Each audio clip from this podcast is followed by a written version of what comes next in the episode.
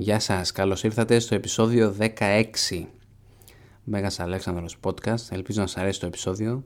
Η καλύτερη κριτική στο iTunes κερδίζει μια κούπα δώρο από μένα. Ε, και θέλω επίσης να ευχαριστήσω δύο άτομα, τρία μάλλον. Να τους βρω. Λοιπόν, είναι ο Τουμπανιάρης που πάντα μου κάνει πρώτος like σε ό,τι κάνει, κάνει post στο facebook, ευχαριστώ πάρα πολύ. Στην Artemis Diana που μου έκανε like και κοινοποίηση σχεδόν ό,τι έχω βγάλει στο YouTube. Το είδε, της άρεσε, το έκανε. Σε ευχαριστώ πάρα πολύ. Όπως και ο Nash, Nash, κάπως έτσι, δεν ξέρω. Ελπίζω να καταλαβαίνετε ελληνικά, γιατί βλέπω ξένα έτσι στο ονόματα. Ευχαριστώ πάρα πολύ. Βοηθάει πάρα πολύ. Κάθε like, όποιος κάνει like, όλους θέλω να σε ευχαριστήσω. Σημαίνει πάρα πολλά για μένα, ειλικρινά. Ε, Όποιος θέλει να βοηθήσει το podcast μπορεί είτε με μια κριτική στο iTunes βοηθάει πάρα πολύ, όπου θα στείλω και, κόπα, και κούπα δώρα από μένα με το λόγο του podcast. Αλλά αν θέλετε να βοηθήσετε και οικονομικά το podcast, εμένα που είμαι εγώ, μόνος μου, δεν το κάνει κανένας άλλος, μπορείτε ή μέσω PayPal ή μέσω Patreon, τα οποία links μπορείτε να δείτε στο site alexandroscast.gr Ευχαριστώ πάρα πολύ, ελπίζω να σας αρέσει το podcast. Και στείλτε το μήνυμα ό,τι και αν θέλετε με ρωτήσετε εννοείται. Σας αγαπώ, σας φιλώ, γεια σας. Στο προηγούμενο επεισόδιο μιλήσαμε για την απίστευτη μάχη της Χερόνιας και το τέλος του θεσμού της πόλης κράτος. Η κλασική Ελλάδα που ξέρετε έχει πλέον τελειώσει. Πρώτη δουλειά του Φίλιππου μετά τη μάχη είναι να θυσιάσει στους θεούς και να τιμήσει τους νεκρούς ακόμα και της αντίπαλης μεριάς όπως είδαμε με τους ιερολοχίτες. Ο Ιουσίνος μας λέει την επόμενη μέρα μετά τη μάχη για να μην δείξει υπερβάλλοντα ζήλο έδωσε διαταγή να μην τον προσφωνούν βασιλιά της Ελλάδος αλλά αρχηγό, τους νεκρούς Μακεδόνες τους αποτέφρωσε και συνέχεια τοποθέτησε τις τέφρες τους σε ένα ομαδικό τάφο και πολύ ανδρό όπως συνήθως λέγεται, μαζί με νομίσματα, όπλα και διάφορα άλλα αντικείμενα. Υπάρχει μια διαφορά πως φέρθηκε στους νεκρούς πλέον ιερολογίτες, τους οποίους έθαψε. Αυτό μας κάνει να πιστεύουμε ότι είναι από διαφορετική πόλη οι νεκροί που βρέθηκαν εκεί που πιστεύουμε ότι έγινε η μάχη ακόμα δεν έχει διασταυρωθεί 100%. Κάθε πόλη έχει τις δικές της παραδόσεις και ο Φίλιππος εδώ βλέπουμε να τις τιμά. Η ιστορία μέχρι και τις μέρες του Φίλιππου έχει δείξει ότι άμα το παίζεις γαμιά στον πάντων, ο λαός θα κάνει τα πάντα για να σε αποτινάξει. Όπως είχαν κάνει στην, όπως είχαν κάνει στην Αθήνα, Σπάρτη, Θήβα στον 5ο και 4ο αιώνα. Γαμιά στον πάντων θα μπορούσε να γίνει ο Φίλιππος αν εγκαθιστούσε μακεδονικές φρουρές σε όλες τις κατεκτημένες πόλεις όπως του είχαν προτείνει μας δείχνουν οι μελλοντικές κίνησεις του Φίλιππου ότι έχει μάθει από τα λάθη των εχθρών του και το πάει αργά και όμορφα. Ειδικά με την Αθήνα, όπως είπαμε και στο προηγούμενο επεισόδιο, επέστρεψε τους Αθηναίους εχμαλώτους από τη μάχη χωρίς λίτρα και φέρθηκε στην πόλη ιδιαίτερα φιλικά σε σχέση με τη Θήβα, όπου έπρεπε να πληρώσουν για να επιστραφούν οι νεκροί, εκτός από τον ιερολόγο όπως είπαμε, που, ο οποίος ε, θαύτηκε, που δεν υπάρχει πλέον και οι εχμάλωτοι πουλήθηκαν ως δούλοι. Ο Φίλιππος επέτρεψε το κοινό των βιωτών να υπάρχει, χωρίς όμως τη θύβα να έχει την ηγεμονία της. Οι πλατεές, θεσπιές και ο ορχομενός θα ανοικοδομούνταν από τη θύβα, πόλεις οι οποίες είχαν καταστραφεί από τη θύβα πριν από καμιά σαρανταριά χρόνια, το κάρμα δεν ξεχνά ποτέ, η εξόριση των προαναφερόμενων πόλεων θα επέστρεφαν την πόλη τους, στην πόλη τους. Στην ίδια την πόλη της Θήβας και συγκεκριμένα στην Ακρόπολη της Θήβας στην Καδμία θα εγκαταστήσει μακεδονική φρουρά και κάλεσε τους πολιτικούς εξόριστους να επιστρέψουν στη Θήβα. Με αυτούς έστησε μια φιλομακεδονική ολιγαρχία 300 ανδρών. Όποιος δεν συμφωνούσε αποχαιρετούσε το κεφάλι του ή εξοριζόταν. Εδώ βλέπουμε ίσως τον Φίλιππο να βγάζει το άχτη του επειδή ήταν όμοιρος ε, όταν ήταν πιτσιρίκη στη Θήβα όπως έχουμε πει στα πρώτα επεισόδια γι' αυτό μάλλον τις φέρθηκε σκληρά. Ε, είμαστε στο 3.38. Είχαμε πει ότι η Φωκίδα από τον τρίτο ιερό πόλεμο έπρεπε να πληρώσει ένα ετήσιο πρόστιμο, ήταν 60 τάλαντα. Ο Φίλιππος το έκανε 10. Σε αυτό το έτος ο Φίλιππος τους χάρισε μια πληρωμή. Δεν μπορούσε όμως να τους χαρίσει εξ ολοκλήρου το πρόστιμο γιατί θα βρισκόταν ενάντια στο αμφικτιονικό συνέδριο. Επίσης τους είχε επιτρέψει και επίσημα να ανοικοδομήσουν τις πόλεις τους που είχαν καταστραφεί από τον τρίτο ιερό πόλεμο. Η Άμφισα που ξεκίνησε τον τέταρτο ιερό πόλεμο, πόλεμο, πόλεμο ε, και είχε συμμαχίσει με την Αθήνα εναντίον του Φίλιππου, εναγκάστηκε να διασπάσει τον πληθυσμό της πόλης της σε μικρότερους συνοικισμούς.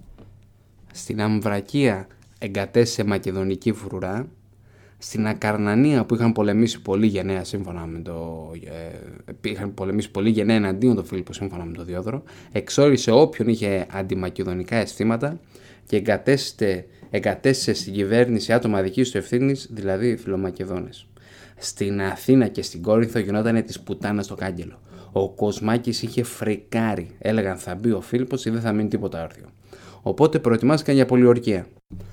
Ο Πουτανιάρης ο Υπερίδης πρότεινε να φύγουν όλοι από την Ήπεθρο και να μαζευτούν στο κέντρο της πόλης. Ο Πουτα... Τώρα ο Πουτανιάρης, ο λέει Πουτανιάρης επειδή είναι γνωστή η αγάπη του για τις εταίρες, έτσι τα είχαμε αναλύσει όταν είχαμε πρώτα αναφερθεί σε αυτόν. Ε, τι είχε πει, είχε πει επίσης στον Πειραιά να σταλούν τα γυναικόπαιδα και τα ιερά τους αντικείμενα.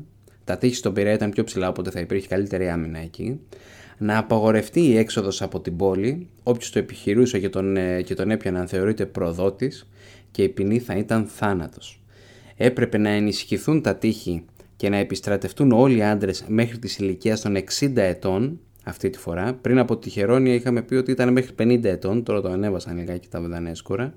Όσοι είχαν χάσει τα πολιτικά δικαιώματα, δηλαδή είχαν κρυθεί παράνομοι ή άτιμοι, τώρα τους συγχωρούν προτείνει να φεθούν ελεύθεροι οι δούλοι και όσοι κατοικούν στα σύνορα της πόλης, δηλαδή οι μέτικοι, να αναγνωριστούν ως κάτοικοι Αθηνών. Λένε ότι η Αθήνα είχε περίπου 250.000 κατοίκους. Με τους 30.000 να είναι πολίτες της Αθήνας. Με την έννοια πολίτης ότι έχει το δικαίωμα να ψηφίσεις, έπρεπε να πας στον πόλεμο για την Αθήνα αν σου ζητήσουν και όλα αυτά τα άλλα τα ωραία. Τώρα με αυτές τις αποφάσεις, οι πολίτες της Αθήνας θα ξεπερνούσαν τους 150.000 πολίτες. Αλλά ο καιρός περνούσε και ο Φίλιππος άφαντος. Δεν έκανε καμία εισβολή ούτε πολιορκία, αλλά έστειλε τον Αθηναίο Δημάδη, που σας θυμίζω ο Διόδωρος μας είχε πει ότι είπε, αλλά μάλλον δεν είπε, ότι, η τύχη, ότι όταν η τύχη σε κάνει αγαμένο να μην φέρεσαι σαν θερσίτης, ρε μαλάκα.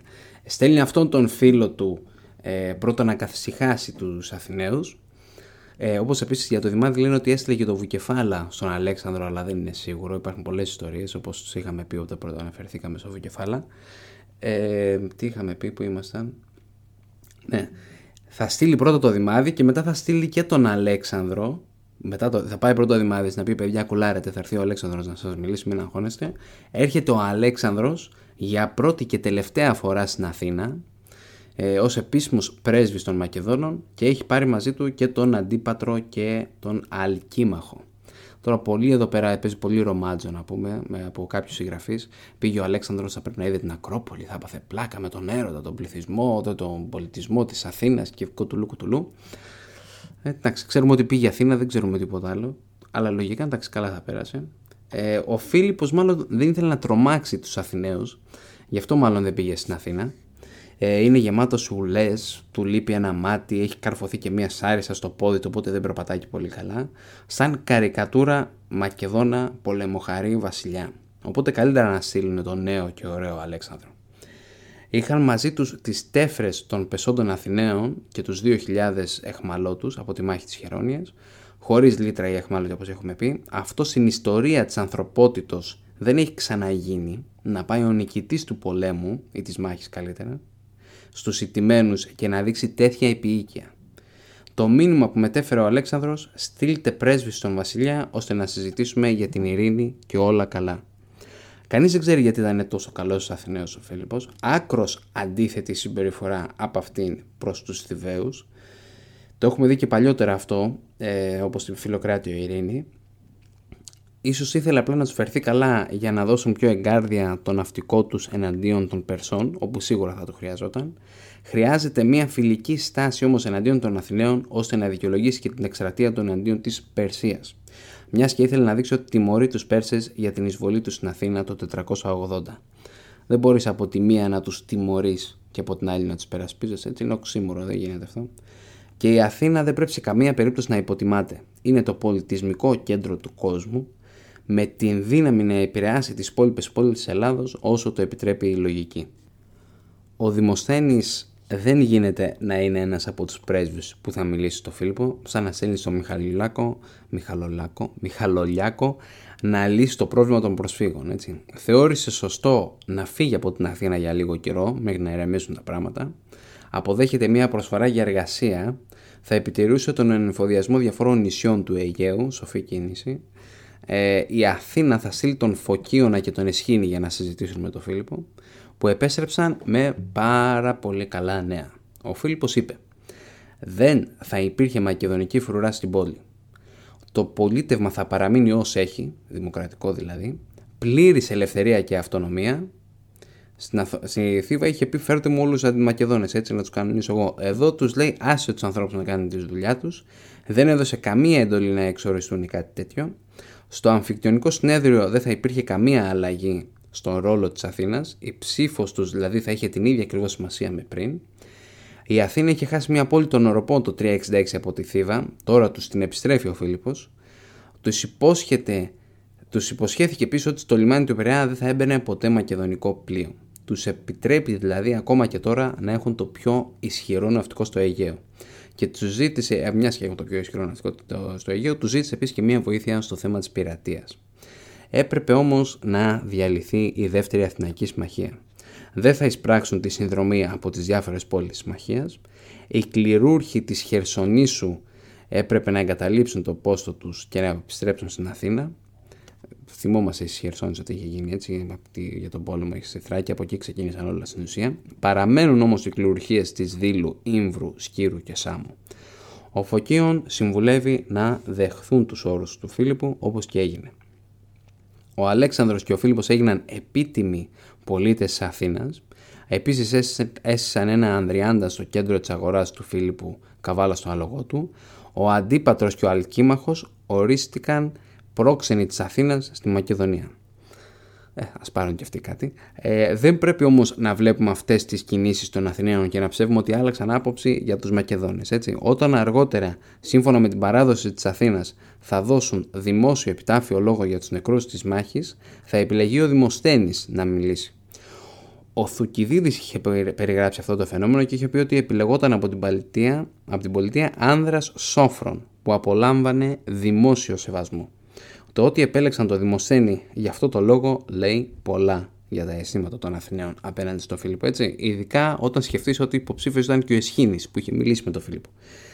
Ο Φίλιππος μετά θα πάει Πελοπόννησο να μιλήσει μαζί τους. Δεν είχε λάβει τη βοήθεια που ήθελε. Αυτό έγινε μάλλον τέλη Σεπτέμβρη ή αρχές Οκτωβρίου του 338. Βλέπουμε όμως ότι σε κάθε πόλη, είτε είναι Θήβα, Αθήνα, είτε όπως θα δούμε τώρα αργότερα στις πόλεις του Πελοποννήσου, το διαιρεί και βασίλευεν που είναι Λένε, λένε η παράδοση ότι δημιουργήθηκε αυτή η φράση από τον Φίλιππο. Ίσως θα ήταν καλύτερο να το είχα πει και σε επεισόδια για τη Θράκη. Αλλά από αυτόν βλέπουμε εδώ πέρα ε, πραγματικά παραδείγματα να κατανοήσουμε καλύτερα αυτή τη φράση. Έτσι, διαιρεί και βασίλευε σε κάθε πόλη θα φερθούμε διαφορετικά. Ε, που είχαμε πει; Οι Κορίνθοι, όπως και οι Μεγαρείς, συνθηκολόγησαν με τον βασιλιά, χωρίς πολλά πολλά, στην Κόρινθο θα τοποθετηθεί η μακεδονική φρουρά και φιλομακεδονική κυβέρνηση. Μάλλον το ίδιο έγινε και στα Μέγαρα, αλλά δεν έχουμε στοιχεία. Πήρε μια πόλη από την Κόρινθο, τη αγυρούσες και την έδωσε στα Μέγαρα, θέλοντας να μειώσει τη δύναμη της Κόρινθο, όπως είχε κάνει και με τη Θήβα. Μετά πήγε στο Άργος, όπου είχαν συμμαχία, συμμαχία, αλλά είχαν τηρήσει ουδέτερη στάση στον πόλεμο. Λογικά απλά θα τους είπε Μάγκες, remember me, what the fuck guys. Και μας είχε μείνει γνωστή σε όλους Σπάρτη οι γαμιάδες του Πελοποννήσου, έτσι, αυτοί κάνουν κουμάντο σε αυτό το μέρος της Ελλάδος. Γι' αυτό και έχουν συμμαχίσει τόσες πόλεις της Πελοποννήσου με τον Φίλιππο, ευκαιρία ψάχνουν να, να μηδενίσουν όσο μπορούν, να αποφύγουν τη Σπάρτη, έτσι. Ο Πλούταρχος έχει μια ιστορία, έχει αρκετές ιστορίες θα τις πούμε, ε, θα ρωτήσει τη Σπάρτη ο Φίλιππος πώς προτιμά να έρθει, πώς προτιμούν να έρθει, ως εχθρός ή ως φίλος τους. Και αυτοί απάντησαν με μία λέξη ουδέτερον. Δηλαδή ούτε ως φίλος ούτε ως εχθρός. Αυτό τώρα τον, τον εκνεύρισε αρκετά και τους τιμώρησε αυστηρά. Έκαψε μεγάλο μέρος της γης τους, αλλά όχι την πόλη της Σπάρτης. Αυτό έχει αρκετούς λόγους να το κάνει, να το κάνει. Από τη μία για προπαγάνδα, ότι δεν είναι τόσο σκληρός, αλλά και κρατάμε εδώ ένα μικρό κομματάκι να παίζεται, ή για να διατηρηθεί η ιδέα της Σπάρτης, ώστε να μείνουν οι υπόλοιπες πόλεις της Πελοποννήσου σε συμμαχία μαζί του. Τελικά, η Αρκαδία, Άργος, Μεγαλόπολη, Τεγέα και Μυσινία, ευχαριστημένες πλέον πόλεις από τον, από τον Φίλιππο, θα μείνουν ήσυχε για αρκετό καιρό και δεν θα δημιουργούν προβλήματα στο βασιλιά. Και εντελώς τυχαία όλες αυτές οι πόλεις περικυκλώνουν τη Σπάρτη. Οπότε και να θέλουν δεν μπορούν να κάνουν και πολλά. Εμφανίζεται συχνά αυτό το ερώτημα γιατί δεν καταστράφηκε ολοσχηρό η Σπάρτη. Μετά από αυτά όμως πραγματικά δεν χρειάζεται. Ο Καράγκος λέει ότι ε, ο Φίλιππος δεν τόλμησε να επιτεθεί στη Σπάρτη παρόλο που είναι ατύχιστη. Καλά, εντάξει. Ο Καράγκος ε, δεν θέλει να ρίξει τους Σπαρτιάτες. Έχει ένα βιβλίο που μιλάει μόνο για τη Σπάρτη. Θέλει να διατηρήσει αυτή τη φήμη έτσι, των απίστευτων πολεμιστών. Αλλά η αλήθεια είναι ότι αυτές τις μέρες έχουν περάσει. Έτσι. Οι απίστευτοι πολεμιστές έχουν γίνει πλέον οι Μακεδόνες. Τους έχουν αντικαταστήσει. Μια ιστορία πάλι από τον Πλούταρχο, όταν ο Φίλιππος μετά από τη μάχη της Χερόνια έστειλε ένα σκληρό γράμμα στον βασιλιά της Σπάρτης, τον Αρχίδαμο, ε, και καλά σκληρό τώρα, τι θα το είπε, δεν ξέρω. Θα, πάντως έτσι το λέει ο πρόεδρος, ένα σκληρό γράμμα. Απαντά ο Αρχίδαμος, αν μετρήσεις τη σκιά σου, δεν θα τη βρεις να είναι μεγαλύτερη από όσο ήταν πριν από την νίκη σου. Σαν να του λέει εντάξει ρε φίλε, δεν έχεις κάνει για τίποτα καλά, σου. κατούρα και λίγο. Ε, μια ακόμα ωραία ιστοριούλα από τον Πλούταρχο στα ηθικά του βιβλία στο, ε, στο περί αδολεσχίας, αδολεσχία δηλαδή λογοδιάρα ή κουραστική ομιλία, όταν ο Φίλιππος τους, τους απείλησε αν έρθω εκεί δεν θα μπορείτε, αν έρθω εκεί θα σας τα γαμίσω όλο και δεν θα μπορείτε ποτέ να ξανααναζωπηρώσω το βασίλειό σας. Οι Σπαρτιάτες απάντησαν με μία μόνο λέξη, αν. Εντάξει, σαν ιστοριούλα είναι ωραία, αλλά στην πραγματικότητα ο Φίλιππος μπορούσε να το καταστρέψει, αλλά όπως είπαμε είχε τους λόγους του και τους άφησε. Ο Ισοκράτης μετά τη νίκη της Χερόνιας στέλνει τρίτη επιστολή στον Φίλιππο, όπου τον αποκαλεί ηγεμόνα όλων των Ελλήνων, και, να, και τον καλεί να εξτρατεύσει εναντίον των Περσών και να καταφέρει να απελευθερώσει τις ελληνικές πόλεις της Μικράς Ασίας. Δεν θα μείνει, αν καταφέρει συγγνώμη και τα κάνει όλα αυτά και απελευθερώσει τις ελληνικές πόλεις της Μικράς Ασίας, δεν θα μείνει τίποτα άλλο παρά να γίνει και ο ίδιος Θεός. Και είμαστε τώρα μετά από αυτά στον χειμώνα του 338. Ο Φίλιππος έχει στήσει το στρατηγείο του στην Κόρινθο, οπότε ζήτησε από όλες τις ελληνικές πόλεις να στείλουν αντιπροσώπους εκεί. Η Σπάρτη μόνο δεν έστειλε, γιατί ό,τι επιβάλλεται από κατακτητή δεν είναι ειρήνη αλλά δουλεία, είχαν πει. Και η Αθήνα πήγε να κάνει τη μαλακία της. Ο Φωκίων τους πρότεινε να μην πάνε στην Κόρινθο, μόνο αν πρώτα μάθουν τι ακριβώς θα ζητήσει ο Φίλιππος. Αλλά πάλι καλά η Εκκλησία του Δήμου απέρριψε το αίτημά του. Ε, κάτι ακόμα που δεν είχα πει. Ο Υπερίδης που είχε προτείνει όλα αυτά τα μέτρα για να αυξηθούν οι πολίτες να γίνουν 150.000, τελικά αργότερα θα τον δικάσουν.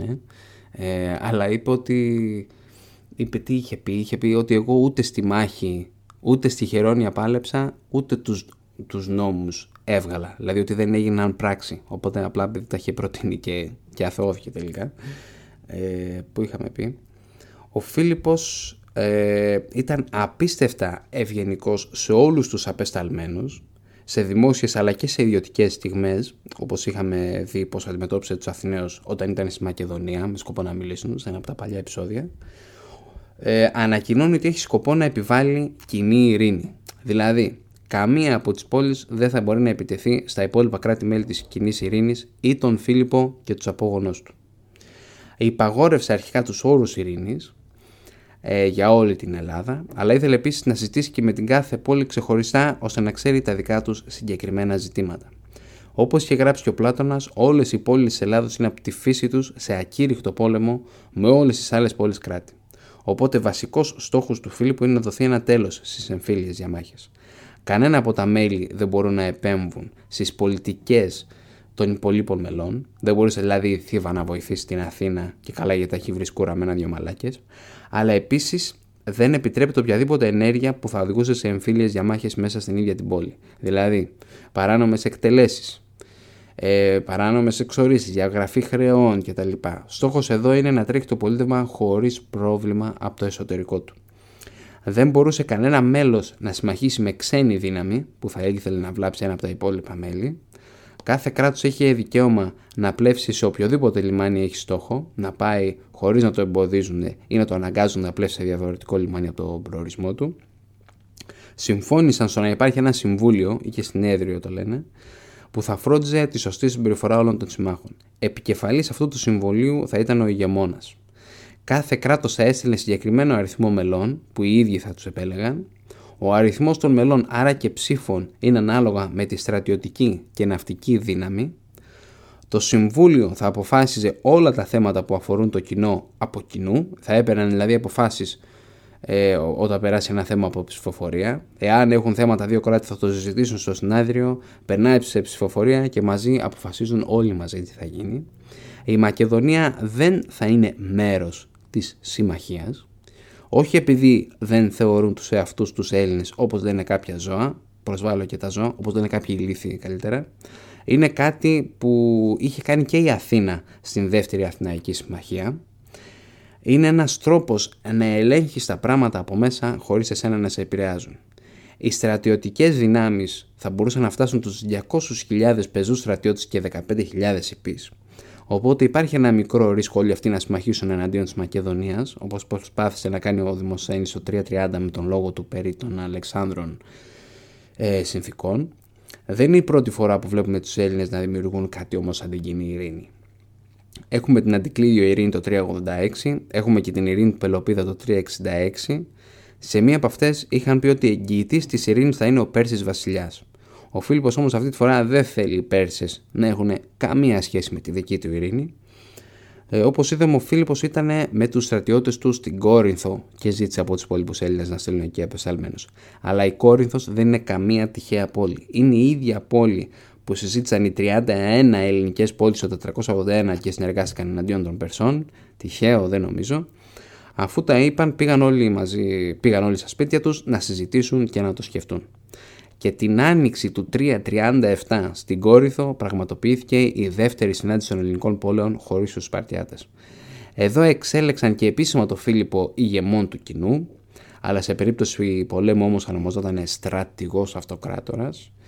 Μίλησαν ε, πρώτα ότι πρέπει να υπάρχει ένα μόνιμο σώμα προέδρων που θα έρχονταν σε επαφή με τον ηγεμόνα.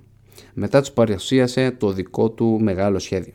Αρχικά πρότεινε να απελευθερώσουν τις ελληνική πόλη της Μικράς Ασίας από την Περσική κυριαρχία, ώστε να πάψουν να πληρώνουν φόρο επιτελείας προς το Μεγάλο Βασιλιά, και μια πανελλήνια εκστρατεία εναντίον των Περσών με στόχο την εκδίκηση για τις ιερόσιλε πράξεις τους, όπως βεβήλωση ναών και τη λαιλασία της Αθήνας κατά τη διάρκεια των Περσικών πολέμων.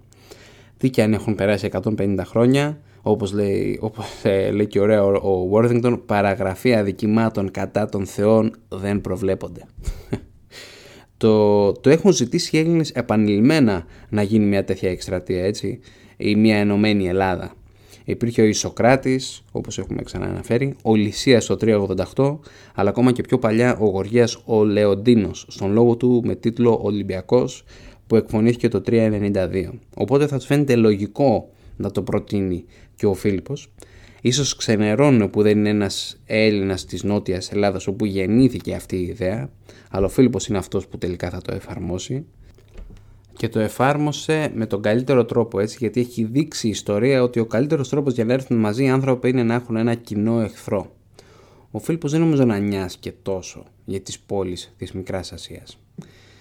Τώρα, όπως ξέρουμε, ακόμα και οι πιο κερδοφόρες επιχειρήσεις καμιά φορά πατώνουν και ο Φίλιππος έχει την πιο κερδοφόρα πόλη της Ελλάδος.